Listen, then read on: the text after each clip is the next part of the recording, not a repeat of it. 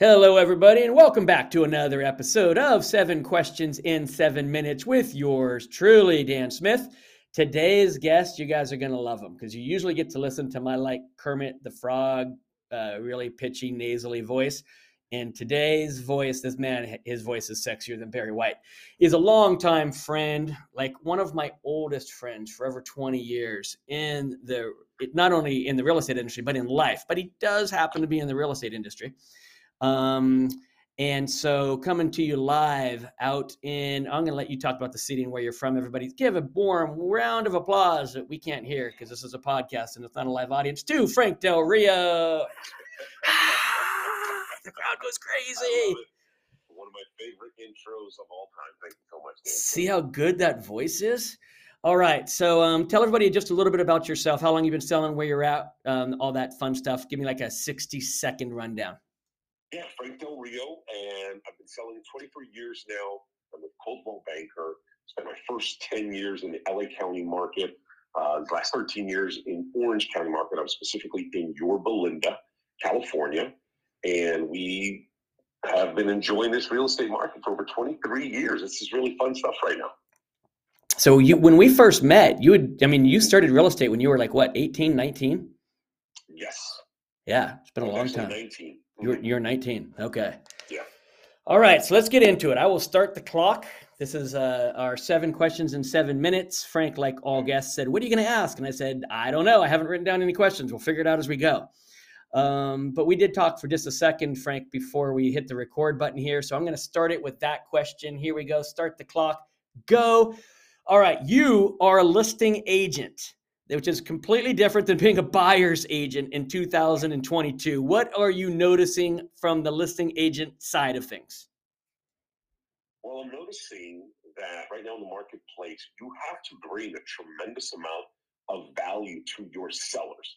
If you want to get listing after listing, or at least frequent listings on a regular basis. If not, you're going to lose left and right to the commission cutters, to the online, uh, you know, Redfins, the uh, home, all those other online companies that are stealing a lot of our clientele because we've allowed them as an industry because we just haven't brought enough value to the table. So the only thing they're doing is, you know, cutting commissions.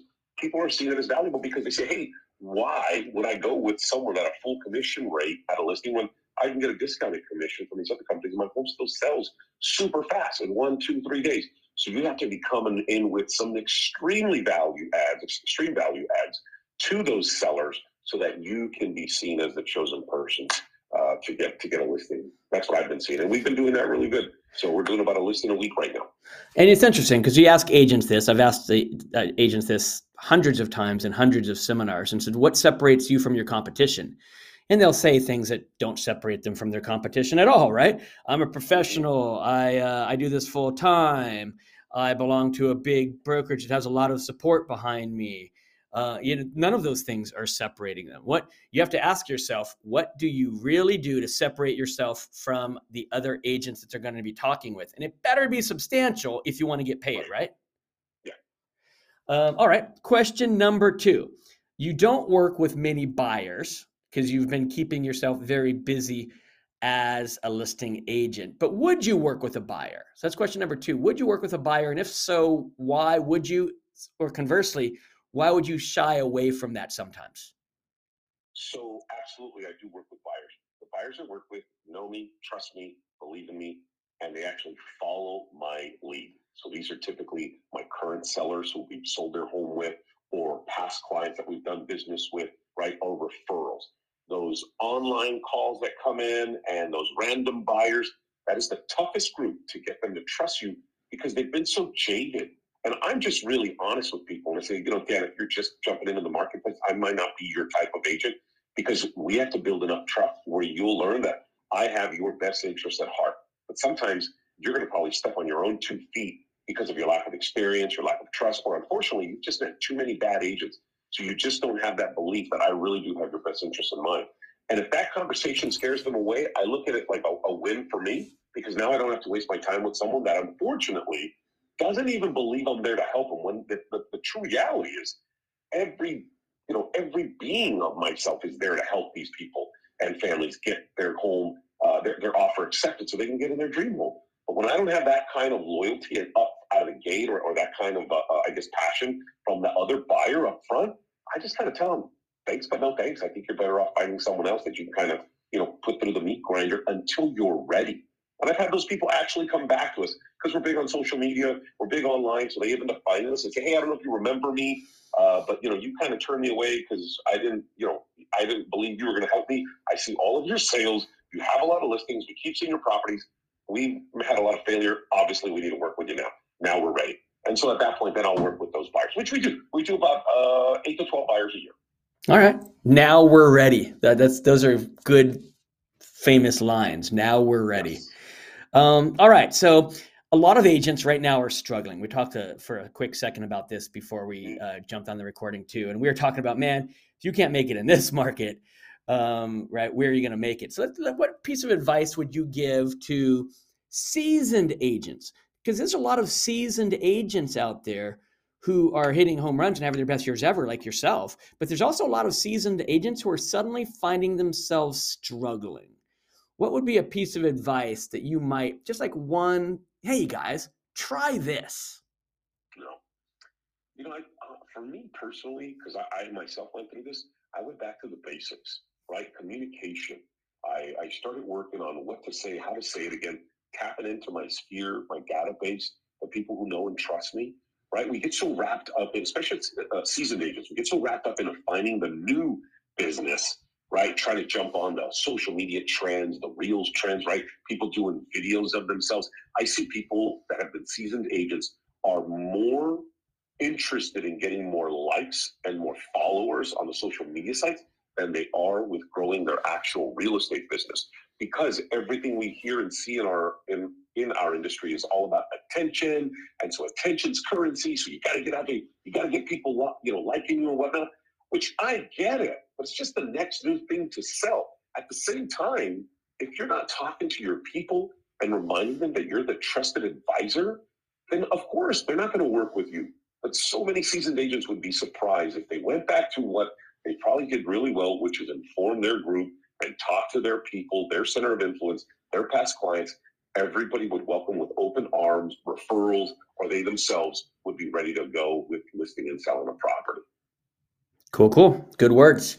Let's flip the script a little bit then. Mm-hmm. Instead of seasoned agents, brand new, because you know everybody and their damn brother and then that person's brother has decided to get a real estate license in 2021 2022 because of the market we're in and of course they're 90% plus are completely floundering struggling mm-hmm. um, what advice would you give to these people who've come into the business thinking that it was easy money, finding out it's the hardest fucking money there is in this world, actually?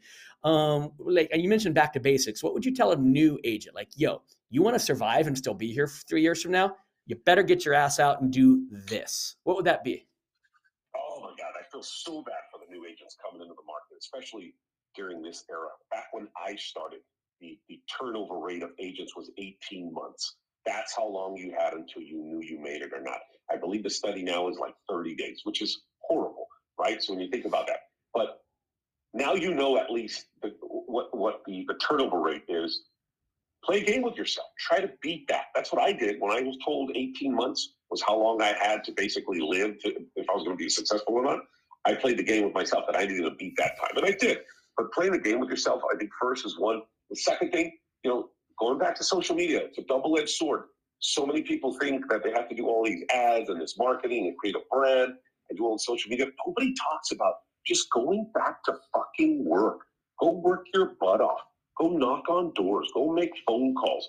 Go align yourself with these massive teams that have all the infrastructure and everything you need, but just go in there and be a servant so that you can learn the business. Don't go in asking about the commission split and you know wanting to have your like uh, uh, what is it all the uh, I'm not going to bash the companies, but all these companies out there that offer you these other uh, uh, uh, value adds for income or profit sharing and stuff, right? Don't worry about that. Just go to, to a team or go somewhere that you can actually learn, and then from there, take your time, right? It, it's it's not giant steps occasionally. It's always small steps consistently that will grow over time. And before you know it, those few handful of, of deals that you do will grow into even more. And you know, your business will grow from that perspective. But it's a, it's definitely a mindset of how can I go and be a servant and learn the business, not so much try to make quick money, but how can you get the, the knowledge and the tenure from those seasoned agents who have these massive teams and that are teaching their young agents? Good one. So let's. Uh, I'm going to give you. I'm going to ask a super fast question, and I'm going to dive back into that topic. But I don't want to forget this question, and since I didn't write them down, I will. If you had to predict what year does the market turn? What year does prices don't go up? They actually go down. It might only be one percent because we. I think anybody who's like not stupid would agree that there's not going to be some stupid bubble crash like there was in 07 yeah. again. But at some point, the market has to turn. It, it's now it might be a long way off, but it's going to turn one day, and it's going to be worth uh, less one less percent than it was a year before. What year is that? End of 2023, beginning 2024. Oh, you think it's that soon? Okay, so you think I had somebody the other day say 2035. I was like, holy shit, oh that's a while. yeah, that's, yeah.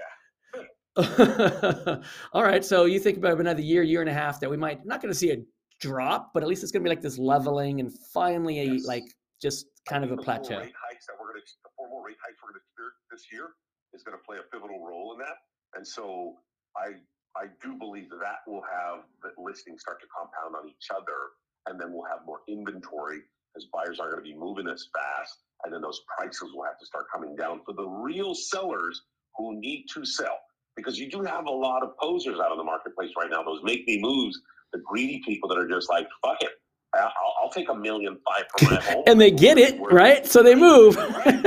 Yeah, yeah, yeah. That's going to all start compounding on itself once those rates start hitting fives and sixes. If that ends up being the trajectory, and, and at that point, buyers are just going to have to hold tight, and then you'll see the inventory increase, which I, I think will start to play a, a small role on those values. We're not going to crash, but it'll definitely stop going up. Right. All right. Question number six. Back to the other thing now you kind of role is just like um, more you. You haven't ever really been interested in in these twenty plus years of building a, a mega team, a huge team, a profit sharing team, which is a, a different direction than ninety nine point nine percent of the agents have wanted to go. Everybody wants to be may have a team under them for a variety of reasons, right? Why haven't you done that? You know, there, a piece of me is that I'd like to earn a certain level of of of income consistently that I feel that at that point I have knowledge to teach someone and grow a team. Another piece of me too is I just haven't matured in that in that arena yet. Right? I I, I oddly enough, Dan, I, I enjoy the process of marketing and you know uh, bringing our properties to the market and the videos we do and the game of the sellers and that negotiation. And i kind of you know not that i love people so much i love that game. And I, I don't love the growing people game yet of my team because i've seen too many of my friends go through the ups and downs of trying to motivate people to come to work. And that's hard for me because you know I, I have my own motivation for my own goals my goals really haven't reached yet to help others succeed in what they want to do because I find like it's so hard to find those type of people. And I just I get impatient and it's like if if I gotta if I've got to support you and promote you and encourage you to come to work in this industry, you're probably in the wrong industry. Yeah. that's part of it for, for myself personally. You know, it's interesting too, and we're going to go over the seven minutes now because you just said something. Um, man, uh, so real quick, what's your average price point? I, I think I kind of have some areas, but I want to make sure so the listeners can hear them. Yeah, uh, a million dollars. And about how many homes are you selling a year these last couple of years? Last couple of years, I've been selling about 45 to 52 homes. So for those at home or in the car or whatever listening to this, I want you to just do some quick math. You take 45 or 50 homes and you multiply it by a million and you figure out that that's going to be somewhere around 50 million in sales and then you figure out what you think the average commission uh, was for Frank, and he like already mentioned is not a discounter. And then you ask yourself, I want to start a team. I want to be a team lead. I want to have people under me. And you ask yourself if Frank thinks that he is not matured to that level of his business, and if Frank thinks that he is not ready to take that step yet with the level of production that he has, you need to give a good hard look at yourself because I, th- you know, Frank, you mentioned the, uh, you know, you have a have a value proposition for your sellers. Otherwise, you're going to go with a discounter. Man, what kind of a value proposition can a lot of agents have for agents under them? Like, if you're not selling at a high level, how are you going to bring people on to be under you? And Frank, you are selling at a high level, and you still like, yeah, I don't know if I'm still high enough. I don't know if I'm ready to take on that responsibility yet. Maybe I'm not that person yet. And that's just, I think there's, again, nine out of 10 people who start teams have no business starting teams. Correct. Yeah. Um, and you do, and you're still choosing not to. I find super interesting. All right. Question number seven, last one. Tell us something that most people, now our listeners, a lot of them probably don't know anything about you, so that wouldn't be any fun. But most people who kind of know you, just kind of know you, what don't they know about you? I started doing a food show, kind of like uh, like Guy Fieri's Diner, Diamonds and Drive. Right. I literally started that in the pandemic to help out a friend who had a restaurant, and we turned it into a small little brand now the business i'm not making money per se off of it but it's it's one of it's a piece of my brand that i go around to local mom and pop restaurants and we do a full review on their restaurant if they're kind if they're open enough to be on camera not everybody is unfortunately right they uh, we do a little interview and we talk about the food the passion where they come from and it's been really fun because it's kind of taken off in a weird way now where i'm out and about with my kids and I'm just random people will come up and be like hey oh my god i went to the I went to that Mexican restaurant. Those tacos, oh, the bomb. barbecue. Thank you for recommending that. Like, keep doing your thing. I'm getting more. I'm getting recognized now more for the food show than I am real estate, essentially. so I, I, don't know if that's a smart thing, but it's something that I'm doing. That's not everybody knows that about it. That is awesome. Yeah, very cool. All right, hey, there we go. We're gonna wrap it. Thank you for being here. Um, everybody who was listening, wherever you were, thank you for listening. Tell your friends, tell your family, tell your coworkers, tell people you don't even like. I don't care. Let's just have more listeners. Um, if you ever want to be on the show, reach out. If you know, if you have an idea for somebody you want to be on the show, reach out. If you have questions for me, you got it. Reach out. Next week, same time, same place. We'll be back with another great guest. Frank, thank you for taking time out of your busy day um, to do this and to share and drop some knowledge bombs on everybody. I appreciate you. Absolutely. Hopefully, it was helpful for everyone and somebody got one or two little nuggets from this. Thanks so much, Deb. Hey, hey, you got it, man. Thanks a lot. Appreciate it.